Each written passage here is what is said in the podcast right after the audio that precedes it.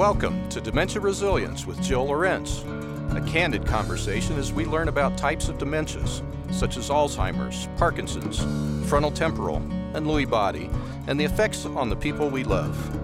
Jill's years of dedication and experience help you adapt, overcome obstacles, and find positive outcomes.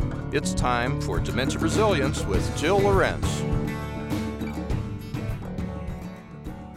Hello, everybody. I hope you're having a really good week. Boy, we are uh, just getting through the year here, aren't we? It's already February. Holy smokes, time's flying. Uh, first of all, I wanted to talk about last week's show. So I got a lot of comments. People saying, wow, somebody really made you mad. And, uh, you know, I guess I, I can get a little intense on things sometimes. There's no doubt about that. Um, but I wanted to give you an update on that particular situation.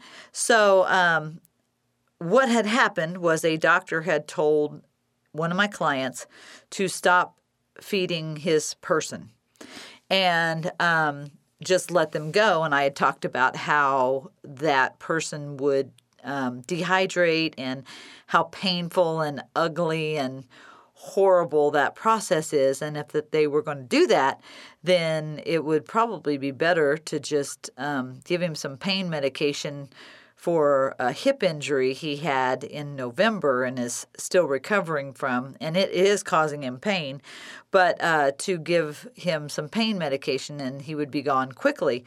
Uh, lo and behold, my conversation with my client was on a Thursday, and uh, his person passed away on Sunday. So, um, the moral of this story is the person who has a diagnosis is already suffering. We don't need to pile that on. We don't if if you're going to do something like that, don't make them suffer in the end. Make it quick, make it painless and let them be gone. Say goodbye and and it can be over. And that's what happened. So, uh, I know I have talked in the past about moving your loved one into a care community, but I want to revisit that today because I have several clients who are moving their person into a community. And what what the process looks like and how it can go better than you maybe think it will and what steps you need to take to plan for that.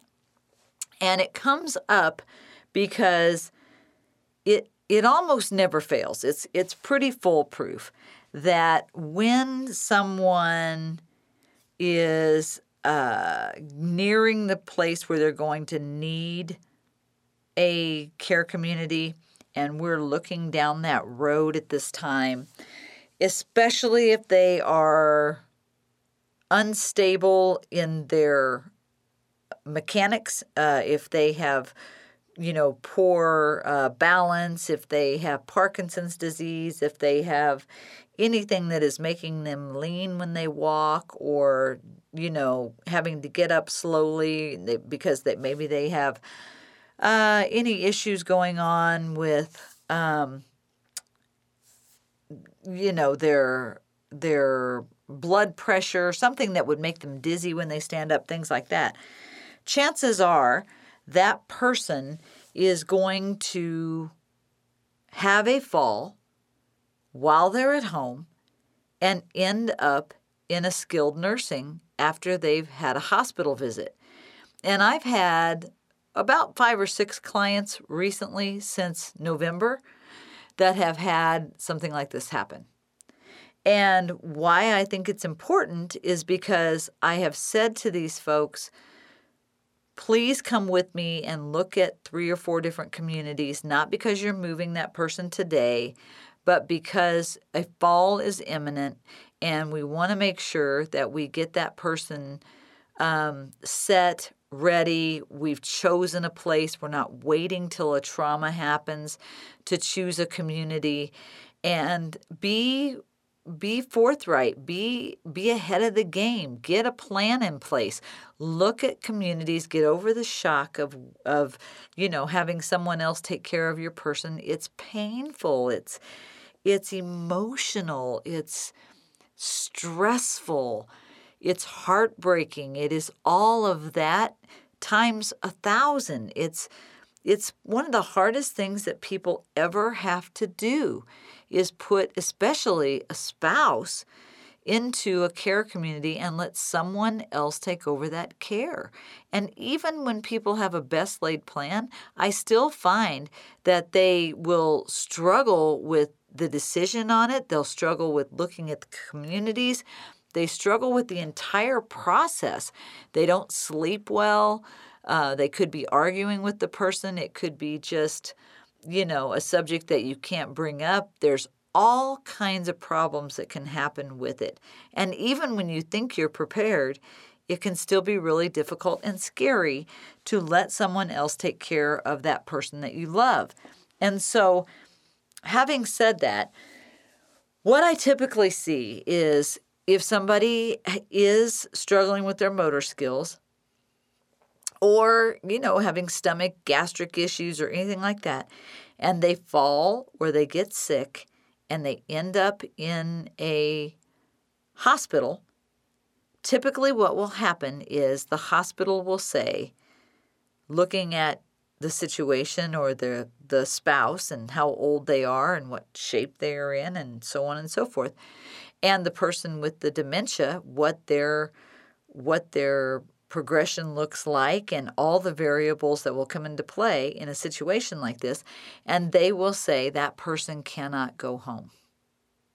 That person has to go to a skilled nursing, and from there, they will end up going to an assisted living or a care community of some type. And I would say that the odds are about nine out of 10 times that's what happens. And when they get into a skilled nursing, almost always the skilled nursing place will say they get anywhere from four weeks to nine weeks for recovery and uh, feeling better. And if that, even if that person has broken a hip, a leg, um, an arm, whatever it is, typically, after about two weeks, they will tell you that your time is up. I had a client who broke her leg in three places and had bones sticking through the skin, and had also broken her opposite side of her body, shoulder and arm. And in two and a half weeks, they said she had to leave. And the reason is because that person with the diagnosis has a tendency to cry or they will yell for help. They will have to be fed. Um, they struggle with trying to get out of bed because they don't understand what's happening to them. Um, there's just a myriad of issues that can happen, and and their reaction to it because they don't know what is happening to them. Their judgment and reasoning isn't working, and they are struggling with understanding the magnitude of what has happened with this injury that they've had. And as soon as they are keeping other residents awake, as soon as they are trying to get out of bed multiple times, as soon as they are crying a lot, they don't want that person with Alzheimer's or Parkinson's or Lewy body there. They'll get them out as soon as they possibly can. And even if it's another issue, if it's an issue of um, them struggling with, you know, uh, what they're eating or things like that, as soon as they can get that person up and they are walking um, 100 to 150 feet, bye bye. We've got a discharge date. That's how it works. And you wouldn't believe how many times I have people say, "Well, that's not what the skilled nursing place said. That's not what they that's not what they said I could have. They said he could be here for X amount of time or they said she could stay until she's fully healed." Uh, no. No, no, no. And oftentimes, if you have physical therapy coming in, uh, occupational therapy coming in and they're assisting in any way, shape, or form, um, the thing that you need to do is look at it and say, okay, can you specify that my person um, can have physical therapy and have palliative therapy, meaning continuing to help that person get better? Having that person um, continue to progress and and be able to get up and walk around and to even talk to people those kind of things if you get the palliative green light for therapy when they leave the skilled nursing they can get it at the home that you have chosen the care community you've chosen if they don't write anything at all then you're stuck then you're stuck. Then you have to go back to a doctor. You have to take your person out of the community, take them to a doctor, and say they are not quite healed. We still need some physical therapy. And um, if anybody's ever tried to get somebody with Alzheimer's in and out of a car when they don't want to, or go to a doctor when they don't want to, uh, you know what I'm talking about. This is not something you want to have happen. This isn't the way that that you want to address it, and it's going to be a nightmare. So it is imperative that you get them to say they can have palliative physical or occupational and or occupational therapy continuing while they move into a new community until they are healed. If they don't write anything or if they say it is now comfort care, all bets are off. You will not get that physical therapy in place. You absolutely will not get that physical therapy in place. One of the other things, backing up just a little bit, when they leave the hospital, you have have to check and make sure that any specific notes that they have put in about the food a person can eat or can't eat. If they're diabetic, it's especially important. Um, what they can and cannot have needs to be transferred over from the hospital to the skilled nursing. I just had a client whose husband's information was never sent over, and he had a very bad stomach, which was why he landed in the hospital. And they ended up feeding him food that he could not eat, and he became more sick while he was at the skilled nursing.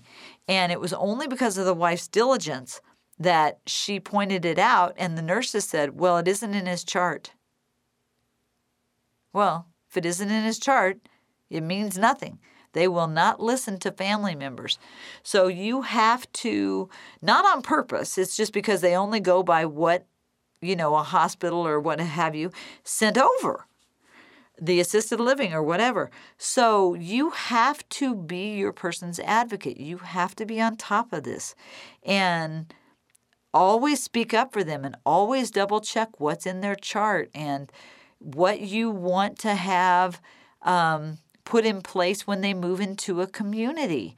Because, say, for example, you don't care if that person has a glass of wine or a beer on occasion with their dinner or something like that, if that's something that they always had and enjoyed. Um, typically, we try not to self medicate people with Alzheimer's or any of these other things, but if that's something that they've always enjoyed and you want it to continue, it has to be put in through doctor's notes even even um, vitamins have to be put in the doctor's notes in order for them to be transferred to the care community so that they implement that as a part of that person's care plan. So we have to think about these things. And um, again, I will tell you on any given day when somebody goes from a hospital to a skilled nursing, Whatever amount of time they tell you, you have a fourth of that. It's just how it's going to work out. And if you think you've got four to six weeks to go around and look for a care community at that point, you're wrong. I guarantee they're going to cut that time short significantly and tell you there's a, a move out date. And here's the little nugget that goes with it they will tell you that person can stay if you want a private pay. Well, if you're going to private pay, private pay when you move them into the place that's going to be their final resting place, not not a grave, I mean a, a nursing home or a care community. So, you know, it's never what it seems. It's always worse than you think it's going to be. You're always going to have less time than you you think you're going to have. And so, if you can take care of all this prior to something happening, if you know that they are getting unstable, if you know they are eating less, if you know that they're losing weight, that they are losing their language, they're not able to communicate as good as they used to, these are the things that you want to think about and say to yourself, now is a good time to. Um, either bring in home care, a home care company to help you, or look for that additional care from somebody else, recognizing and accepting the fact that the scope of care has reached a point that you can't handle it anymore. I'm not blaming you for that. I'm not trying to say it just like off the off the tip of my tongue, you know, not understanding how difficult this is for all of you. I get it. It's painful, it's horrible. It's it's devastating when you realize you can no longer take care of the person you've been married to for 40 or 50 years. I can't think of very many things that are worse than that. I really I really can't. I so get it. I I understand. So the more time you have to put some thought and effort towards this, the better off you will be. Because trying to do it when you're in a tragedy situation, when you're in a traumatic situation where somebody has fallen and now they are injured and it it doesn't work very well for them to heal well. Just think about it for yourself. If you're in your 40s and 50s, you start realizing that when you have an accident or an injury, you don't rebound as quickly as you used to. And the older we get, the slower and the longer amount of time that takes. And so when it happens, especially with a person with a degenerative brain disease, and now they have memory loss and language issues and everything else on top of it, cognitive impairment. It takes twice as long, three times as long. And yet, the time you get from the hospital and the skilled nursing decreases instead of increases. And you feel like you're you're not in the game, you feel like you're up against a wall, and it doesn't have to be that way. So go before these problems start. Look into the communities in your neighborhood. Go on your state websites and find out what information you can find out about that community. Call and ask where the, who the local ombudsman is for the communities you're looking at the zip code and and ask if you can meet with that ombudsman and find out what are the better places in the area that have the least amount of deficiencies and the least amount of strikes against them for their care. And ask you know what executive director has been there the longest amount of time and can they tell you the longevity of the staff? Do they have good outdoor area um, for your person how many men are there versus how many women? Um, how do they handle nutritional intake? How many activities do they have throughout the day? Is it just one in the morning, one in the afternoon? You can get all these questions answered and more just by doing a little bit of research and trying to just be ahead of the curve, be ahead of the game, and cho- and look at two, three, four places and choose the one that you feel is going to suit your person's need the best with their type of personality and and the the manager style and executive director style and, and all the different components that go into choosing a place and how they treat people all this will serve you well because once you choose a place, you can put down a deposit, you can go over and visit it with other family members and see you know, a little bit more about the place and learn a little bit more about the place and what furniture you will need to move in and and all of that so that when the time comes and that person takes a fall, you're not trying to make that decision at that point in time. And then you're going to remember this podcast and you're going to say, oh, yeah, Jill told us they are going to go to the hospital. They're going to be moved to skilled nursing within a week or two. Uh, they're going to tell you that that person has to leave. And I'll tell you, the a, a person that I've been working with said to me, well, they told me that, you know, my husband has X amount of time. And I said, based on his physical ability, I think they're going to call you probably today and say he's got to leave. And, and she was saying, oh, no, he has till another, you know, two weeks.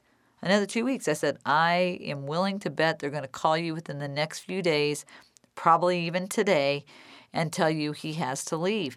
And not two hours after I had a conversation with my client, the skilled nursing called and said his discharge date is Thursday.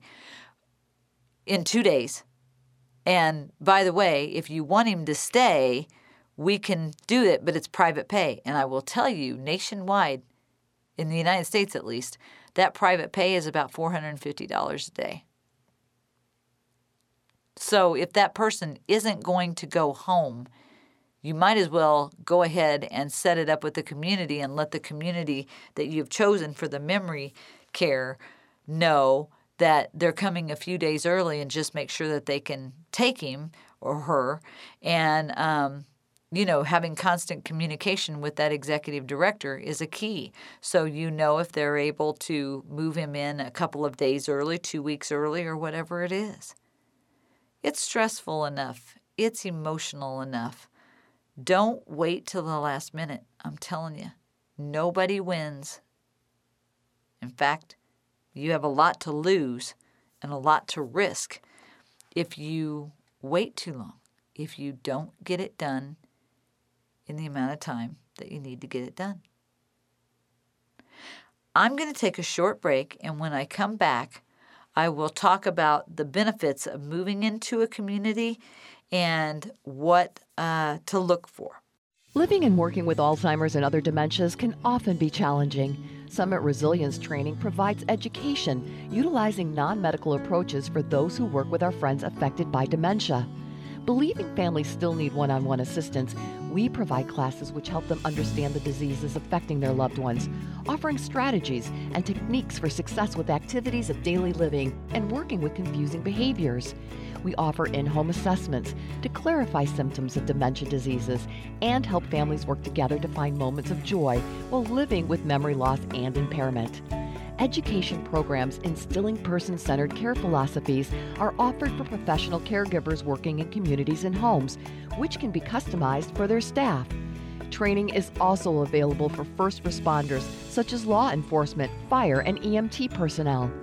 We are passionate that people with dementias such as Alzheimer's, Parkinson's, and others are approached with compassion and understanding, and those who work with them have all the tools they need for success. Call us at Summit Resilience Training 303 420 6988 to schedule a class or in home assessment.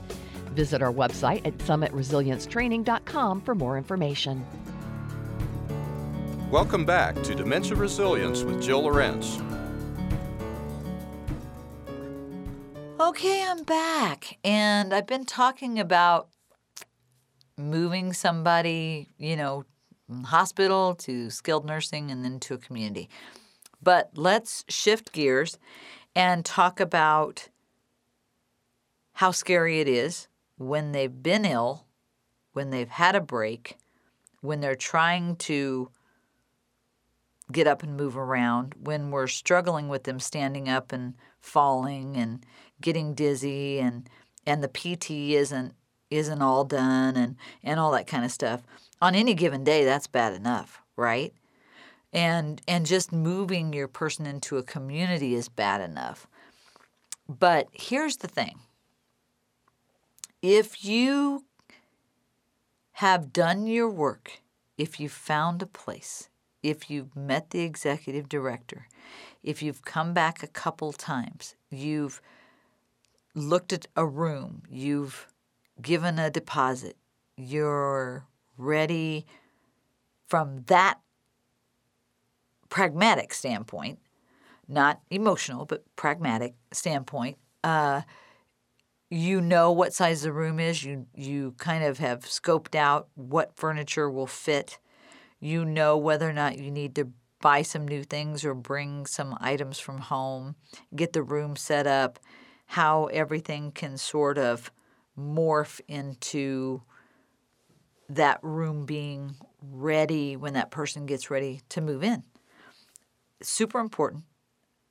Doll the room up, put some pictures of uh, family members, go to a Hobby Lobby or a Michaels or whatever craft, arts and craft store you have wherever you are in the world, and get some plastic uh, replacement for glass. You don't want to put glass in a room with a person with Alzheimer's because they go to grab the picture to look at it and try and take it off the wall and they drop it and it, and it breaks. They might step on the glass. Uh, it has happened. So try to make sure that you you do that. Um, some of the things that you can work on is in advance labeling clothes, labeling slippers. You can use black sharpies to write the person's name that are waterproof, so the they're permanent markers. Um, you can even write in their dentures if you need to. Uh, they take them out and walk away, and and you know somebody will throw them in the garbage, and a care care provider may not even know. Um, I would write or etch their name, especially really permanently in their hearing aids because again they'll take those off at any given moment and hearing aids are expensive. So if we can get them back to the right person even their name and left and right and which one it goes in and all that kind of stuff label these things. Label their clothes. Um, label their underwear. Just write their name in it. They won't know anyway. It doesn't matter and uh, that way they can get all their laundry back at the end of the day. Um, try not to go to a place that charges you a community fee or a rising fee. Um, I know I'm a little late to the party here on bringing that up. That should have been brought up earlier. I know I get this, but it just came to my head. So um, you don't want any tiered pricing because there's no reason for you to be penalized for a person progressing with a disease. Um, I will hear pricing from anywhere from $75 to $300 a month for incontinent products. If they're charging you $300 a month, they're charging you triple. So don't don't go there. Um, you can oftentimes provide your own, um, and that will suffice, but it's kind of a pain to have to lug all that in, you know, depends and stuff like that, um, uh, monthly. So it, it behooves you to pay the community that fee, but but if it's more than $100, I would seriously question it. So when you're looking at a community, look at these pricing structures and what they're charging and and what makes sense. But I like flat rates that can maybe have every year or two or three a small percentage increase of like two to three percent. Um, rather than somebody having a tiered structure because you can get from 6,000 to 10,000 in a freaking heartbeat. And I find these um, I find these communities that think that they're highfalutin and so pretty and made for a king and queen and all that kind of stuff on the outside, they have a tendency to charge a, a community fee. I've heard some of them, like, uh, well, like Balfour, they charge it. So I'm going to tell you um, $10,000 per person when you move in as a community fee. What is that? What is that? Why, why, why, why, why would you pay a big community fee like that? That's ridiculous. You're just, I mean, what? You might as well pay to have, uh, you know, the living room of the area renovated or something. I don't get that at all for the seven, eight thousand, nine thousand, ten thousand dollars you're paying a month for your person to be there, they can renovate the whole damn place. So uh, if somebody wants to charge a community fee, turn around and walk out. You don't need to be paying for their renovations and their painting and all that kind of stuff. They're making plenty of money off of every person that's living there month to month. Trust me.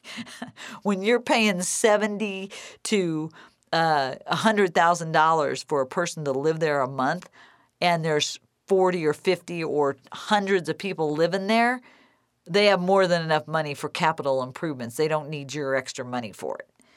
Yeah, I'm back to somebody saying, "Boy, they really pissed you off on that last uh, show." This makes me mad.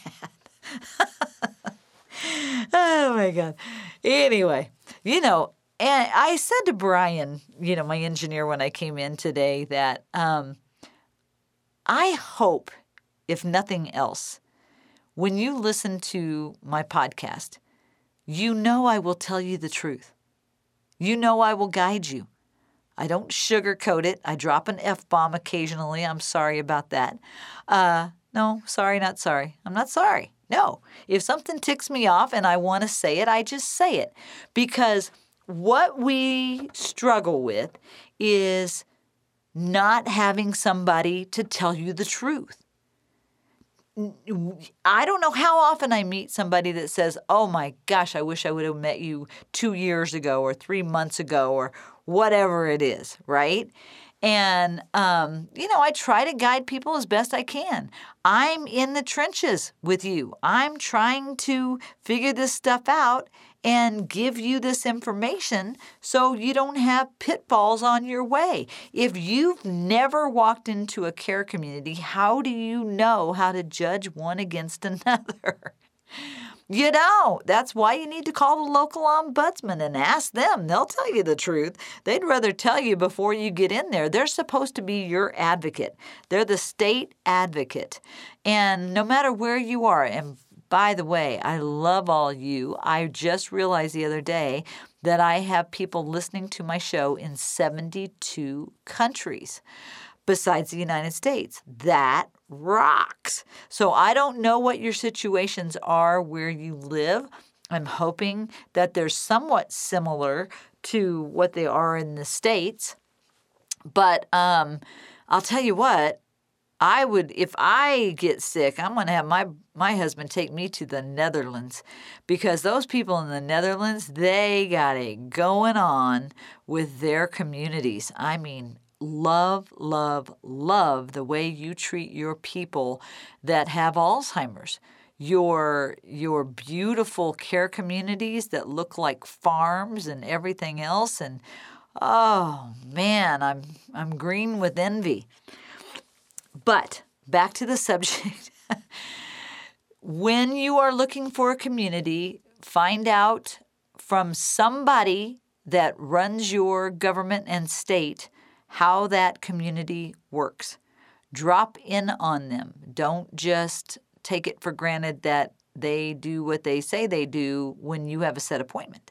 They might be just shining things up and smiling for you, um, and that's not really the way they work. Pop in, pop in. COVID is just about over.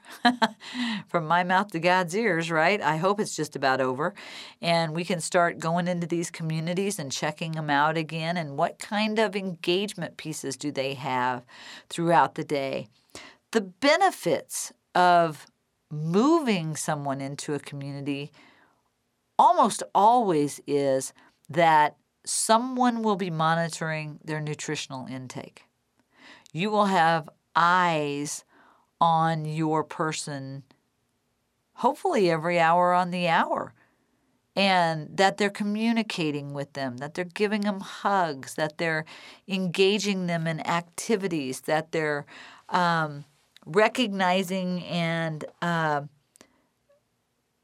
you know, bringing enjoyment to them with like their religious beliefs. Maybe they have somebody coming in and and doing a sermon for them or giving them communion or something like that. Um, you can have a doctor come in and check on them in a rounding situation where they come just about every week. Sometimes they come every two weeks, but doctors will come in and check on them regularly. That's more than you would have them at a doctor's office anyway. Uh, they can have a rounding dentist that comes in, so you don't have to take them to the dentist and, and fight with what's a good day and what's a bad day and things like that. Um, hopefully, they you can set up a, a plan where they can get um, shaved or get their hair done or or their fingernails taken care of and their toenails looked at and stuff like that on a regular basis. The just the social interaction that they get when they move into a community is priceless. The fact that they have other people around them, that they can make friends, that they can go out and work in a garden or or take a ride in a van and go up to the mountains, things that maybe you never thought about doing because it was just too hard to get them in and out of a, a car. The the engagement that they have with the staff, with the activities director, with other people in the community can help bring a really robust and substantial quality of life to them. They might laugh a little bit more. They might like sitting and having dinner with three or four other people at a time. They may enjoy the artwork. They might enjoy the pet visits that can happen. Um, if that community has a dog or a cat or something like that, that's a plus if your person is an animal lover. There's just so many positives that can happen when someone moves into a community. It doesn't mean that you're not needed as a family member anymore. It doesn't mean that you're not going to miss them, that you're not going to be lonely and heartbroken when they first leave, and that, you know, there's a whole host of emotional strife that comes when you have to go home and live by yourself again you never expected you were going to have to do that. That's not a joyride. That's not fun. But what can happen is you can go have coffee with a friend now. You can go have lunch with with someone. You can take a trip to visit your daughter who lives on the east or west coast. You can go in and visit your wife or relative, whoever it is, or friend, and just be their friend or family member again. And you can enjoy that time with them and then leave when you're done and go home and read a book or watch the Olympics or whatever it is, right? So it's not a perfect world. But when you can not be so stressed out when you are sleeping again, when they are cared for and well in the community that you have taken the time to choose for them.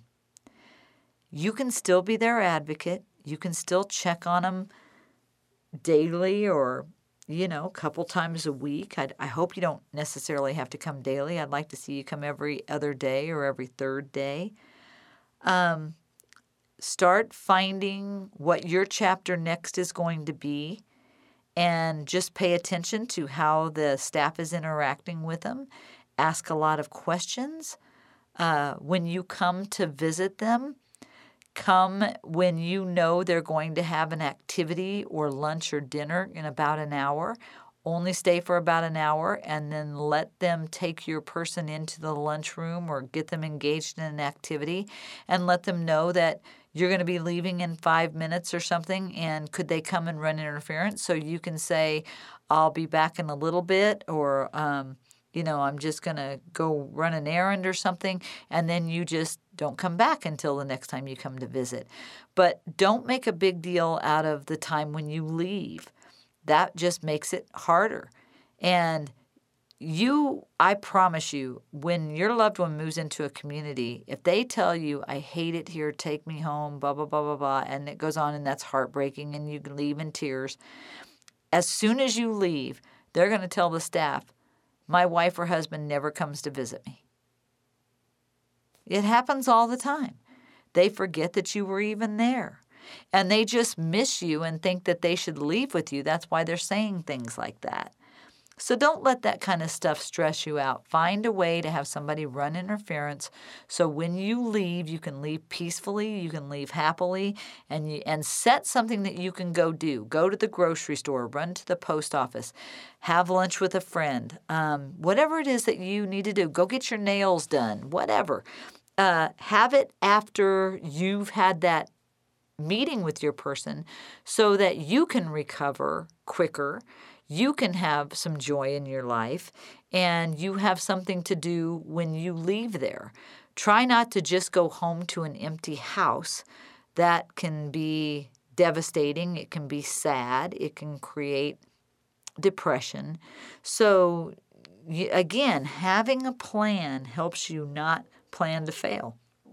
It will help you to really put a, a strategy in place and have it work for you as best as you can in an impossible situation.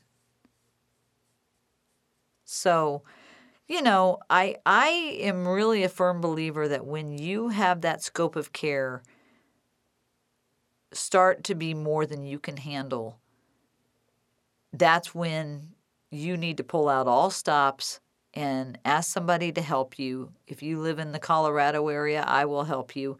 I can help you on a phone.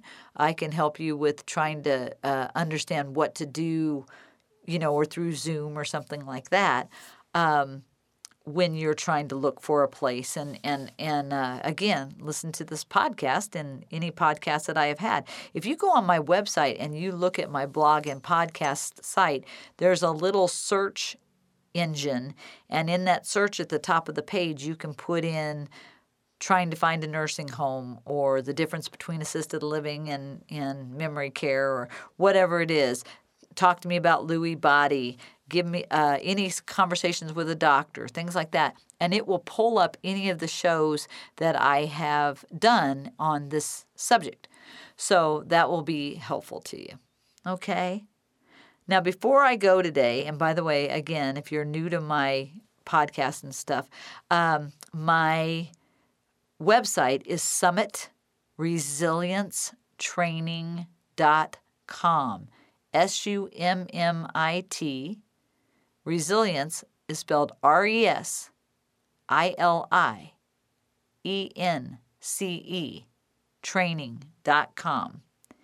Go on my website. I have a ton of information, free information. I also want to tell you that if you can, if you can get on Zoom, on my website, on the front page, I have a monthly class on the first Wednesday every month. And Every other month, I talk about the brain and how the brain functions and what Alzheimer's and these different dementias are and how we work with them when the brain is impaired. On the opposite months, I have specialty topics. This next month, it's going to be in March, it's going to be um, legal issues, power of attorney. What if somebody's not listening to you when you need to invoke the power of attorney? When can you do that? Um, what do they mean?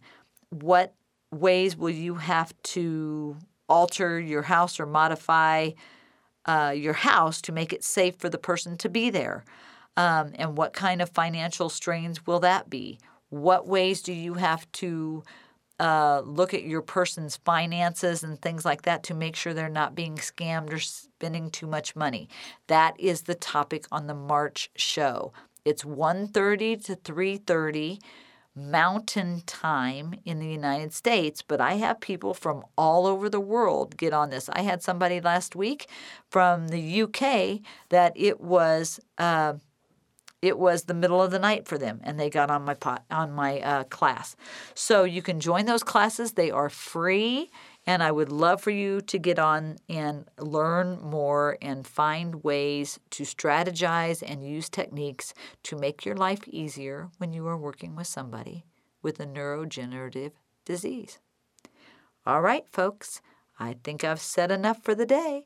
I hope you have a good rest of your February, and I will see you next week on Dementia Resilience with Jill Lorenz. You've been listening to Dementia Resilience with Jill Lorenz. To learn more about her resources, services, classes, or to book speaking engagements, visit Jill's website at summitresiliencetraining.com. A new podcast drops every Tuesday, so join us as we learn more about dementias, resilience, and overcoming obstacles to find a positive outcome. Dementia Resilience with Jill Lorenz can be found on your favorite podcast provider. Please subscribe and give us a five star rating. Musical and technical support provided by Brian Hunter. See you next week.